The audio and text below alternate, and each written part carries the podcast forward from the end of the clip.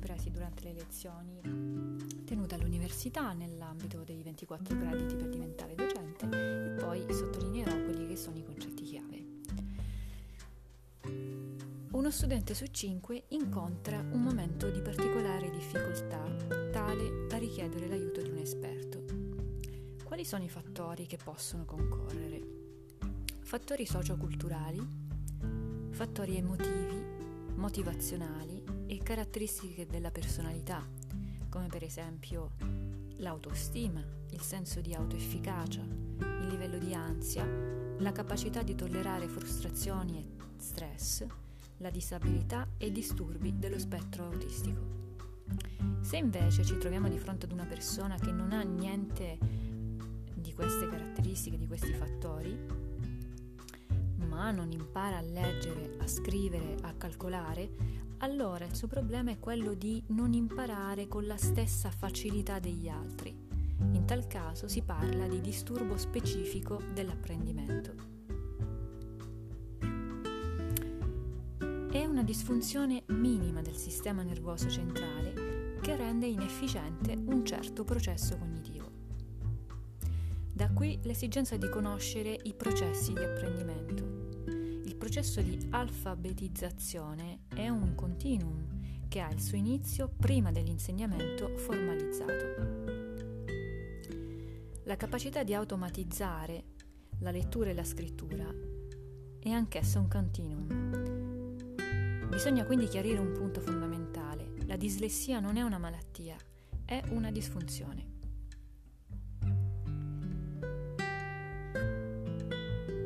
Disturbo del linguaggio e dislessia sono due categorie nosografiche diverse. Ci si chiede se esistano dei predittori della dislessia, la risposta è sì, ovvero la familiarità e il pregresso disturbo del linguaggio. Quando si parla di consapevolezza notazionale, si pensa a un rapporto tra segni e suoni sulla base della corrispondenza. I disturbi dell'apprendimento possono essere primitivo oppure possono derivare da altri, in questo caso si parla di disturbo secondario.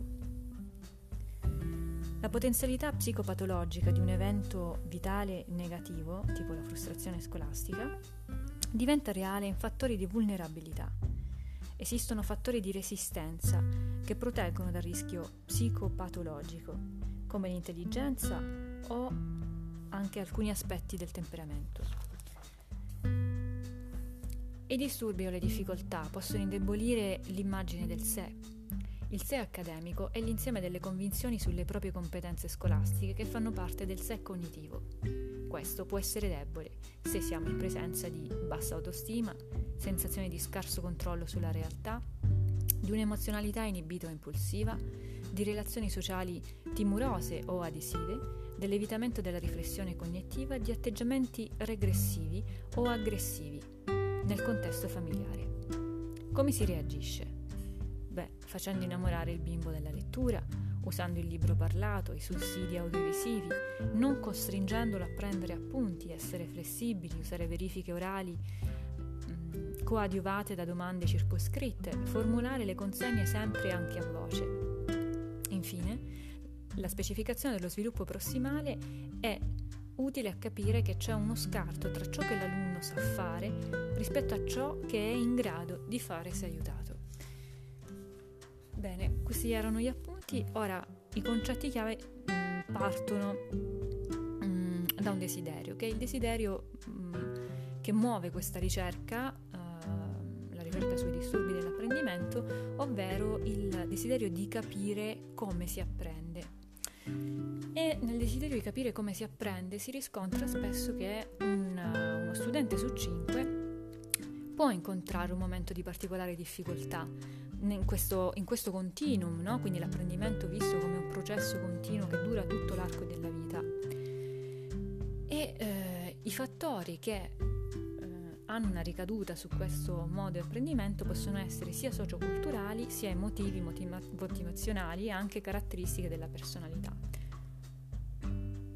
Quali sono queste caratteristiche? Beh, innanzitutto l'autostima, poi il senso di autoefficacia, ovvero quando una persona sente che ce la può fare, poi vabbè l'ansia, la capacità di tollerare le frustrazioni e lo stress e poi subentrano anche i disturbi dello spettro autistico e le disabilità. Ma quando si parla uh, di una persona che non ha, diciamo, gravi danni a livello neurologico, però tuttavia però tuttavia non si dice, ma è per evidenziare il concetto, questa persona non riesce a leggere, a scrivere e anche a calcolare con la stessa velocità con cui fanno gli altri, dunque siamo in presenza di una disfunzione minima del, del sistema nervoso centrale, ovvero siamo in presenza di un disturbo specifico dell'apprendimento che rende inefficiente un certo processo cognitivo. Quindi anche la dislessia va inserita in questo, in questo processo, cioè non è una malattia ma è una disfunzione. Cosa bisogna fare um, per capire che cosa, um, cosa, comporta la dislessia, come um, ci si può approcciare? Uh, la premessa è che la dislessia presenta dei predittori, diciamo, che sono la familiarità e un pregresso disturbo del linguaggio. Quindi noi anche se, il, se lo studente con cui abbiamo a che fare inizialmente non presenta nessuna caratteristica che può ricondurre a un disturbo specifico dell'apprendimento, qualora ci dovesse essere un disturbo del linguaggio, allora lì possiamo cominciare a monitorare con una maggiore consapevolezza. Cosa c'è da fare? Allora, innanzitutto bisogna uh, far innamorare il bimbo della lettura, il bimbo, lo studente, la studentessa alla lettura, uh, usando dei libri particolari come i libri parlati o i sussidi audiovisivi poi soprattutto non bisogna costringere a prendere appunti, bisogna essere un po' più flessibili. E, cosa molto importante, bisogna formulare le consegne sempre a voce. Un concetto importante in questo ambito è quello di zona di sviluppo prossimale, che rivedremo, ehm, che indica lo scarto tra ciò che l'alunno sa fare da solo rispetto a ciò che è in grado di fare se aiutato questa volta è tutto, ci aggiorniamo al prossimo podcast. Grazie.